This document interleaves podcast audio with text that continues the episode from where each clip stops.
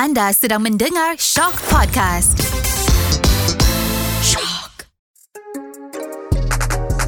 Celebrity Podcast bersama saya Anmes Kamaleng.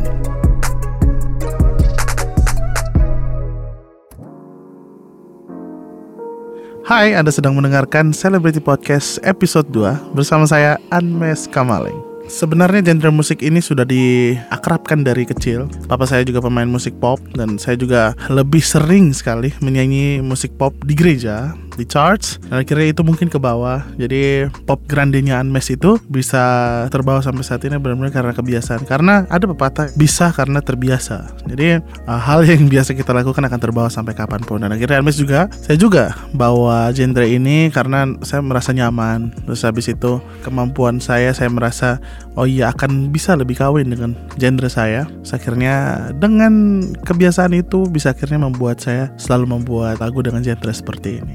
Oke, cinta luar biasa. Ini adalah lagu yang sangat amazing, sangat merubah nasibnya Anmes Kamaleng. Dan kebetulan lagu ini diciptakan oleh my best friend in Indonesia lagu yang tak sengaja pun saya ketemu. Jadi pas balik ke kampung saya sempat main bola dulu. Kebetulan si penciptanya ini pemain bola. Pemain futsal. Begitu kita balik main bola pulang dari main bola setelah itu kita macam nongkrong lah. Duduk sama teman-teman nyanyi main gitar gitar gitu. Di persimpangan jalan. Itu hal yang biasa bagi kami di sana. Terus sambil nyanyi tiba-tiba mereka nyanyi cinta luar biasa? Terima lah. Saya bertanya-tanya ini lagu siapa? Gitu. Terus mereka pada kasih tahu ini lagunya teman kita namanya Faisal Rezi namanya. Wah bagus nih lagunya. Boleh tak saya bawa ke Jakarta supaya saya jadikan single? Boleh boleh boleh. Dibantu loh sama teman-teman yang lain untuk ngirim lagu cinta luar biasa. Terus dia kaget Faisal. Serius kah mau dibawa ke lagunya? Ya udah serius nih. Gimana? Kamu juga ikut nah ke Jakarta gitu. Dia ikut ke Jakarta. Kita kontrak segala macam untuk royalty dan lain sebagainya.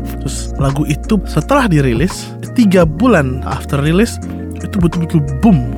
Saya sama teman saya Faisal pun kaget gitu. Wow apa yang terjadi? Sebuah penantian yang sangat berharga. Terus akhirnya dikasih lewat lagu ini dan bersama teman saya itu merupakan sebuah hal yang sangat gempa ya di sini ya. Sangat gempa gitu. Akhirnya kita pun ya jalan seperti biasa itu rutinitas kita saya off air dia juga kerja. Terus tak lama dapat masuk nominasi AMI Award. AMI Award Indonesia adalah sebuah penghargaan yang paling bergengsi untuk musisi. Dan lagu ini pun masuk nominasi dan menjadi juaranya saya penyanyi pop terbaik dan teman saya pencipta lagu terbaik. Jadi itu membawa berkah sekali lagu ini. And then ke Hanya Rindu. Hanya Rindu itu lagu yang saya bikin ketika ibu saya meninggal, pass away. Saya bikin untuk sedikit lah mengobati rasa rindu saya dan keluarga supaya bisa tegar hadapi kehidupan ke depan tanpa mama. Terus akhirnya saya sangat-sangat bangga bisa membuat karya untuk ibu saya dan tak menyangka karena banyak orang juga yang relate sama lagu ini banyak orang juga yang merasakan hal yang sama. Terus ketika saya membuat lagu ini, keluarga semua pada kaget karena ya betul-betul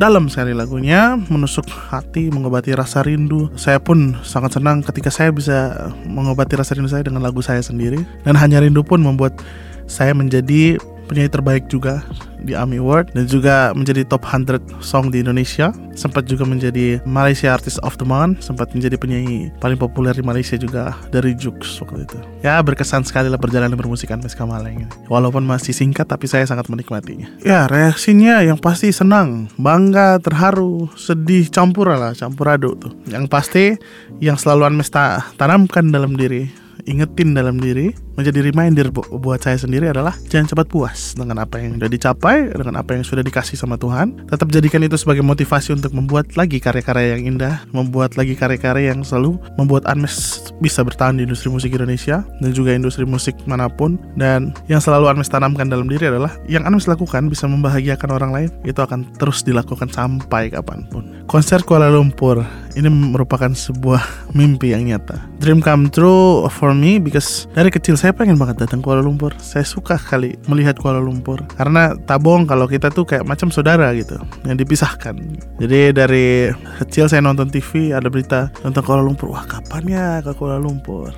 Akhirnya mimpi itu dijawab sama Tuhan. Saya bakal diberikan kesempatan sama Karisma Entertainment untuk melakukan konser di tanggal 4 nanti 4 Jun. Ini sebuah hal yang akan saya manfaatkan dengan baik, sebuah momen yang akan saya tampilkan dengan baik, menceritakan lagu saya, menceritakan pesan dari lagu-lagu yang akan saya bawakan dan menyampaikan perasaan lewat lagu-lagu untuk penonton-penonton penggemar di Malaysia. Ini sebuah hal yang sangat saya banggakan jadi saya bahkan kasih yang terbaik. Saya suka dengar Datuk Siti Nurhaliza, Cindai, karena itu lagu yang dimainin papa saya, almarhum papa saya.